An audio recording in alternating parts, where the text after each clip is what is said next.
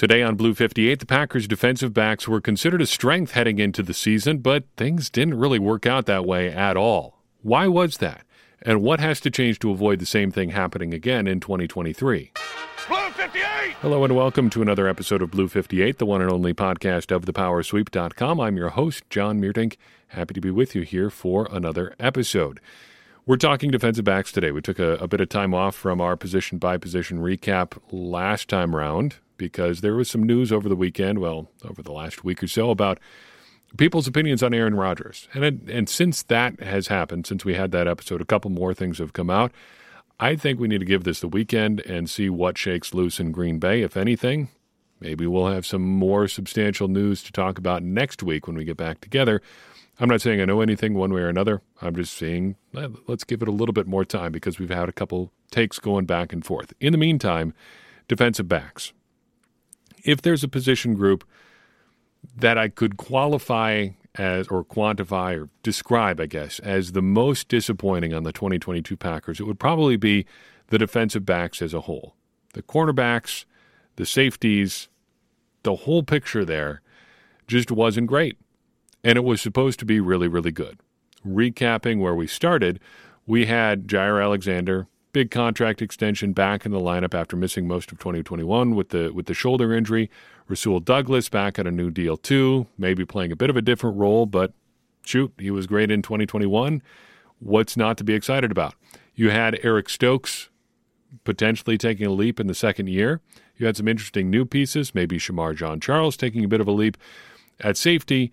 Sure, Darnell Savage had been on a bit of a downward swing in 2021, but he's still a good athlete. Second year in um, Joe Barry's system, maybe he takes a leap forward. And of course, Adrian Amos, steady as always. Sure, there wasn't a lot of depth there, but if those two guys are out there most of the time, that should be a pretty solid lineup. Between those five guys, you figure you probably have a pretty healthy secondary. Well, health wasn't really the problem. It just wasn't very good the whole picture kind of fell apart for a variety of reasons. And then the injury started, and then, and then, and then, and then. And then here we are, wondering if a position group that we thought was going to be a strength heading into last season is going to look anything like the group we had in 2022 heading into 2023. At safety, which is where we'll start, things might look a lot different. There were a bunch of guys on the Packers roster at safety who played a little bit who may be in line for some increased roles. And if we talk about that cameo category, guys that played 100 snaps or fewer or less than 100 snaps on their primary unit, in this case defense, we've got quite a selection here. Micah Abernathy, one of the stars of the preseason, who never really got much of a look on, on defense in the 2022 season, played a grand total of one snap on defense, in fact, which is the same number as Jonathan Abram, who the Packers claimed on waivers uh, near the middle of the season. He rattled around on special teams for a little bit, but didn't last too long in Green Bay. Tarik Carpenter had a few snaps on defense, but was primarily a special teams player, which was, I think, a great position for him to be in in 2022. He seems like he has the the potential to be a core special teamer for years to come. Innis Gaines, a 2021 preseason star, did get a couple of reps on defense, nothing really too spectacular down the stretch. And then Dallin Leavitt, who I think either was first or second in special teams snaps. I think it was first. He had he had over 300, more than 300. Didn't play a single snap on defense though. Uh, I don't feel like we can really talk about him among the safeties. We'll talk about him uh, in the special teams portion of our, our recap here, which will be next week at that point. So you got a bunch of guys there who were kind of kicking around the periphery of the team, but when it came down to it, the safety room was functionally three players Adrian Amos, Darnell Savage, and Rudy Ford. Let's go fewest snaps to most snaps there. Rudy Ford ended up playing 442 snaps on defense, 108 on special teams pretty much the exact reverse of where I thought he would shake out this year. I thought he was going to be punt gunner extraordinaire. Sorry, punt flyer extraordinaire. Uh, maybe play a few snaps on special teams. Instead, he's like maybe a step or two below a core member of this defense, which take that for whatever you will. But he he played significant snaps for your 2022 Green Bay Packers and wasn't terrible In fact, he was really, really good if you look at the grades. Stat wise, 44 tackles, three interceptions, a forced fumble, two tackles on special teams, way fewer than I thought he'd get, but I think you, you exchange that for what you got from him on special teams and you feel pretty happy. He looked like an exclusive special teamer at the time they signed him. It turned out to, again, have a fairly big role on both special teams and on defense. How big was that role and how good was he? Well, maybe it says something about the overall quality of the Packers defense. Maybe Rudy Ford just had a really good year, but he was the third best graded player on the Packers defense, according to Pro Football Focus. I don't think we need to spend a whole lot of time on Ford because I think you got everything you could have hoped for from him and then some. If you were expecting third best graded player on the defense, even if your defense stinks, that's saying something for a guy you got basically for a song in the middle of training camp. When Darnell Savage went down, he stepped up and stepped in basically seamlessly, was good early on, tailed off a little bit, but playing heavy snaps, you kind of expect something like that for a guy like this. You expect him more in the maybe 10 to 15 snaps per game on defense at most sort of range of things instead of being basically your number two safety as soon as Darnell Savage stepped out. He falls into the category of player that I would dating back to, to Josh Jones in 2016, 2017, uh, who we referred to as startup players. You know, the, the, the tech bro startup type culture, move fast and break stuff. That seems to describe the Rudy Ford experience more or less. Move fast, break stuff. If you miss, at least you got there going quickly. Again, kind of a fun experience, fun story, fun player, fun guy to watch when he did. the ball seemed to find him there for a few weeks in a row. Uh, just fun to watch that sort of thing develop. As far as next year goes, he is currently an unrestricted free agent, and I think more even than diving into what the Packers should do, I think you just say wait and see regardless because – there are a lot of other cap things that have to happen before you start talking about the guys that you want to bring it back who you don't currently have under contract. You've got to make some decisions on some cuts. You've got to make some decisions on some restructures. And then, of course, Aaron Rodgers still looming about out there, though now apparently out of the darkness. Good for him. Uh, let's wait and see on Rudy Ford.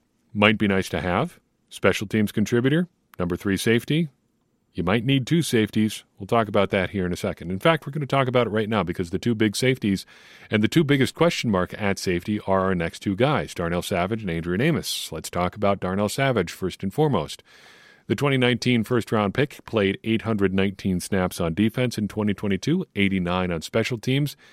Wrapped up his year with 58 tackles, one interception, and five passes defense. That one interception in the season, a career low for a season long mark. But boy, did he make it count. He picked off a deflected pass late in the season against the Minnesota Vikings and returned it 75 yards for a touchdown. If you're only going to get one interception on the year, I think that qualifies as making it count. We came into this year with pretty high expectations for Savage. They needed him to be a steady member of the secondary. I predicted that he'd be able to clean up some of his issues in the second year in Joe Barry's scheme. None of that turned out to be the case. He was a liability in coverage, and he posted a career worst rate for missed tackles. According to Pro Football Focus, he missed 18.8% of his tackle attempts in 2022. For a guy that was already a pretty poor tackler, that is significantly worse than his previous career worst, which was in 2021. He averaged like 16.5% miss rate uh, on his tackle attempts it was a step back in just about every way you could imagine. Disappointing season for Savage on every front. Other than one key thing as far as Darnell Savage is concerned, the Packers picked up his fifth year option, and that means he's looking at pretty much a, well, not pretty much, an actual fully guaranteed contract for next year. More on that in a second. For 2022, Darnell Savage regressed in about every way you could imagine. And I think we're at the point looking at his career where you can put a firm dividing line between his years under Mike Pettine and his years under Joe Barry. Take what Pro Football Focus says with a grain of salt. We've enumerated many reasons why over however long we've been doing this now. But in year one and two of Darnell Savage's career, playing under Mike Pettine, he graded out average to above average especially in coverage. In years three and four, under Joe Barry, he graded out below average to significantly below average. And I would like to take a little bit more time looking into exactly why that is. Both him and Adrian Amos, and also just to throw this in here, Rasul Douglas, I want to do a deeper dive on why their roles and performance changed a little bit in 2022. I think a lot of it comes down to usage. We dug into the numbers before with Adrian Amos. He was playing slightly differently this year, as of I think we did that around week 10 to 12, somewhere in there or so. Now that we've got the full stats for 2022, I want to go back and look at some more of that stuff. Savage, Amos, and Rasul Douglas, I think, end up being the most interesting members of this secondary because basically you can boil down the Packers secondary but to two of those guys not playing as well as they did previously with the Packers and one guy playing a different role for the Packers this year, and that may not have been a good decision anyway. But back to Savage. Currently, he's on the books for about $8.5 million fully guaranteed for 2023.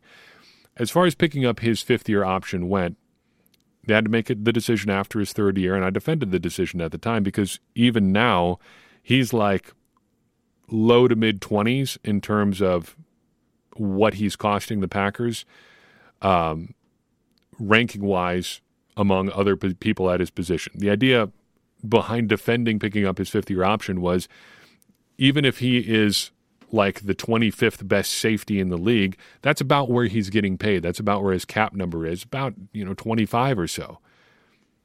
Now I don't think you can justify keeping him at that price. So the only thing to really do right now if you want to get rid of him is to flip him to another team that can eat the contract. Cutting him outright doesn't really do anything for you because the contract is fully guaranteed. It hits your books anyway. Unless you move his contract, you're kind of stuck here. So you probably are going to have to give up some draft capital to get somebody else to do that favor for you of taking on his contract. Well, as it so happens, the Packers have a bunch of day three picks. So it's theoretically possible that they could flip Savage plus one or more of those picks and get the job done if you can say, hey, at least based on how our scheme is right now, we don't think we can use this guy. Maybe you can, and eat this cap number for us as a favor. We'll give you a couple draft picks. What do you say? Maybe that gets the job done. I don't think he's really someone you're you're looking to make a core member of your secondary in 2023 unless you think he can get back to being the player that he was in 2020. Even late in 2019, he was he was good in 2020, we talked about this at length at the time. He went on a long stretch where he was consistently making notable, significant plays on the ball week in and week out.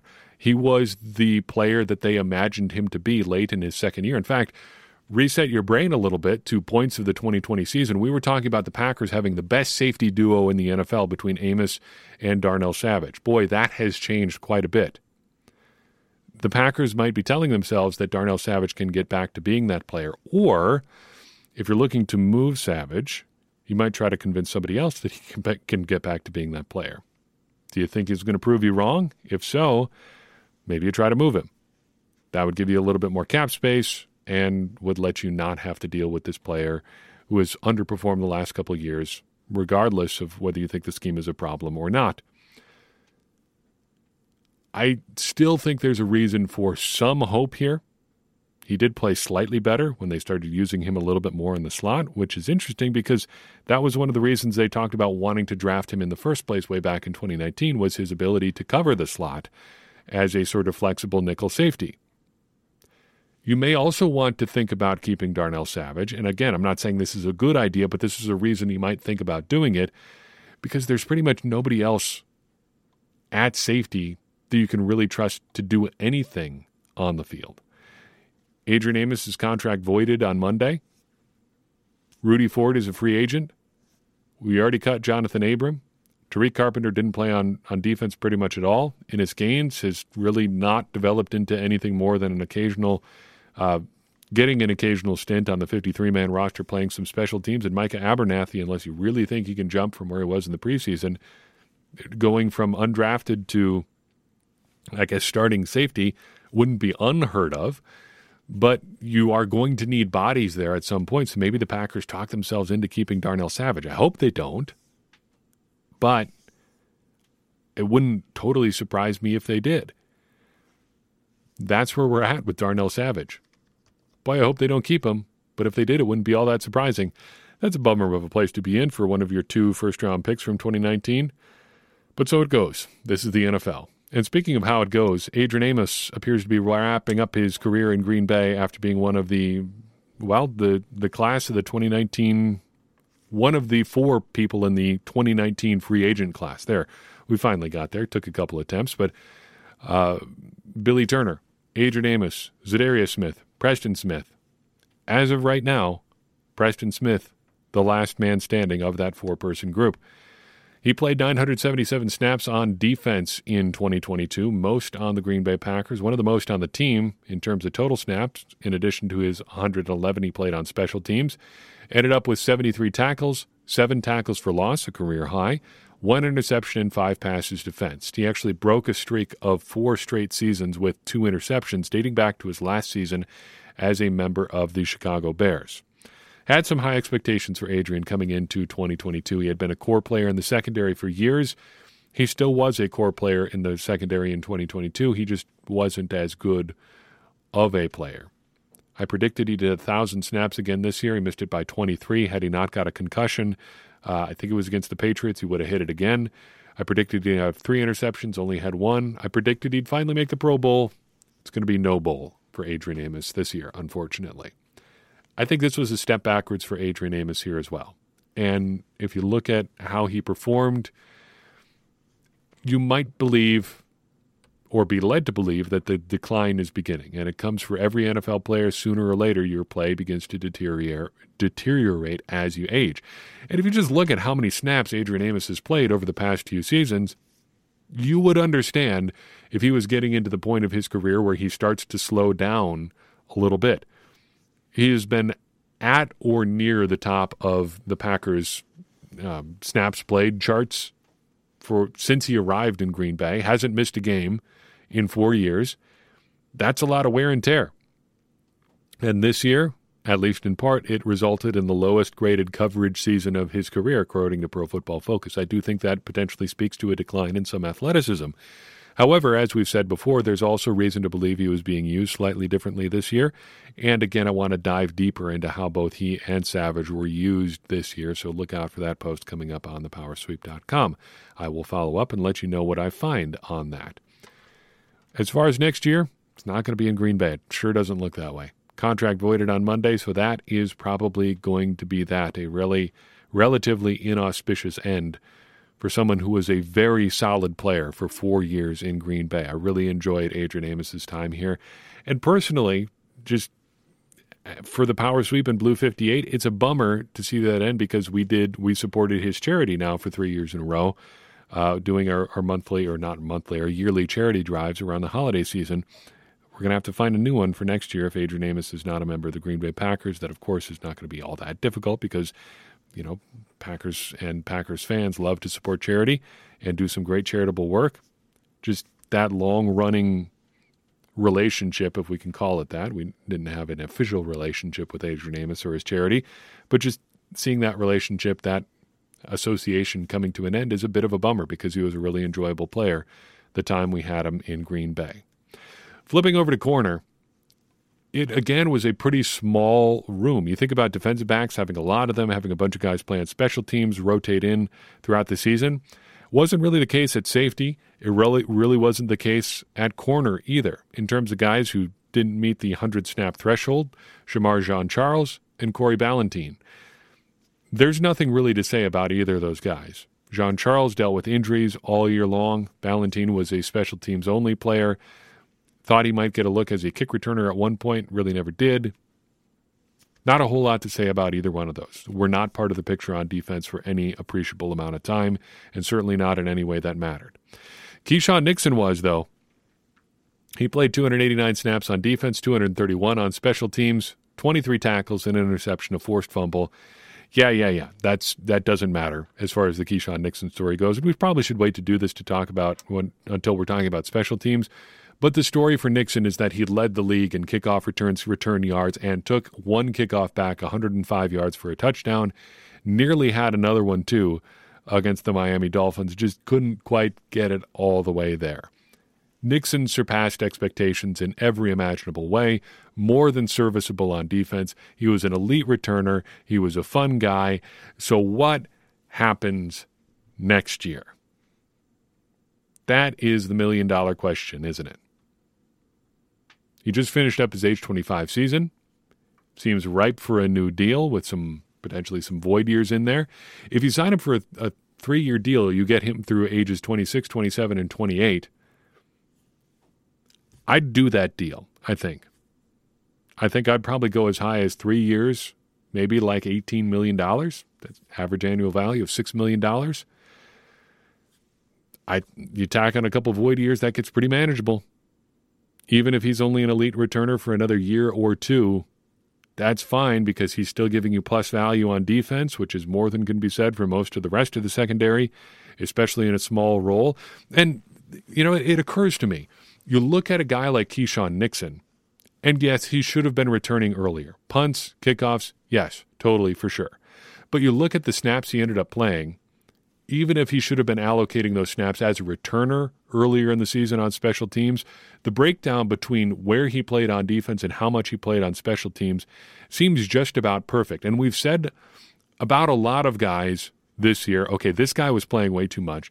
This guy was not playing nearly enough. There are very few guys where it feels like their role was exactly perfect.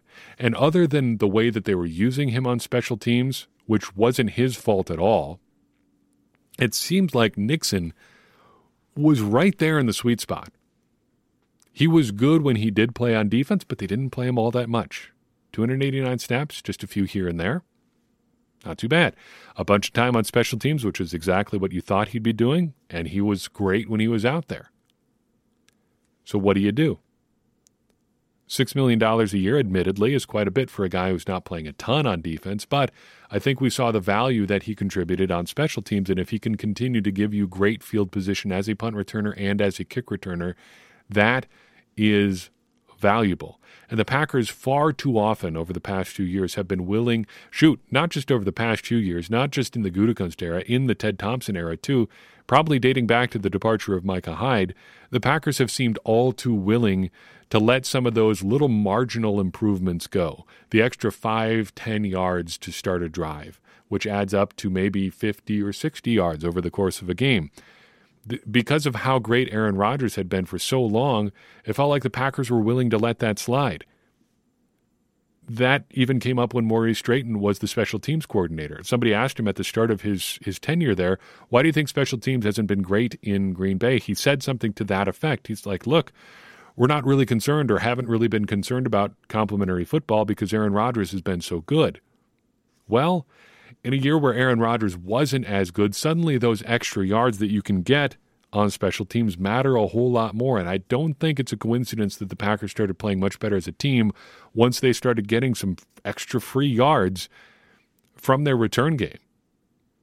So, yeah, that probably is worth $6 million a year. You might balk at the initial, uh, initial price tag there, but for what it gets you, that's pretty valuable. Not so valuable was Eric Stokes. I don't know if you want to do superlatives, you want to nail down best player, worst player, but if there was a situation where you wanted to talk about the most disappointing player of the 2022 Green Bay Packers, Eric Stokes might be there. He ended up playing 477 snaps on defense, 74 on special teams, appeared in nine games. I would have guessed it was like four. Just flat out guessing, but no, he was there all the way through the Detroit Lion games, the first one we can talk about tackles. We can talk about how often he was out there, how many snaps he played. Here's the real story for Eric Stokes in 2022. In nine games, Eric Stokes did not make one single play on the ball. No interceptions, no passes defensed, no sacks, no forced fumbles. He was essentially invisible on defense, except for all of the times that the opposing team found him, which was fairly frequent. He allowed an NFL passer rating of 125.5 when he was targeted this year. He allowed completions on 21 of the 25 throws that came his direction, giving up one touchdown. He was also penalized twice. He had a very solid rookie year and a catastrophic second season. We predicted a bunch of good things for him. It's not even worth enumerating what they were because he hit none of them. And I don't know how you look at Eric Stokes' season and characterize it as anything other than an unmitigated disaster. And in some ways, I think you could argue that the injury may have been the best thing for him because things were spiraling for Eric Stokes when he got hurt against the Detroit Lions. It was not going well. And an injury gave the Packers an excuse to just basically redshirt him for the rest of the year. Say, sit down, get healthy, get your mind right, kind of clear yourself out for year three. We'll try to figure it out again next year. Because things were not going well. There really was no reason to play him at that point in the year because it couldn't have gotten a whole lot worse than how things were going for Eric Stokes. Next year, though, is a bit of a tricky wicket because he needs a bounce back year in a big, big way. And he's going to have to have it without Jerry Gray in the House. And Gray, for the disagreements that he appears to have had with Joe Barry on how the defense should operate as a whole, I think was getting quite a bit out of the players on an individual level. Everyone spoke highly of him. And yes, he was not able or maybe willing to get the, the secondary to do what they needed to do in Joe Barry's scheme. But he did have the ear of the players, and he did have a lot of experience. And unlike Joe Barry, he has actually coordinated a successful defense in the NFL. Gray was the real deal. He was a good coach. Eric Stokes is going to have to have his bounce back year without him. And the Packers will be making a decision about his fifth year option about this time next year. Well, between now and May or whenever it is, but you get the get the idea.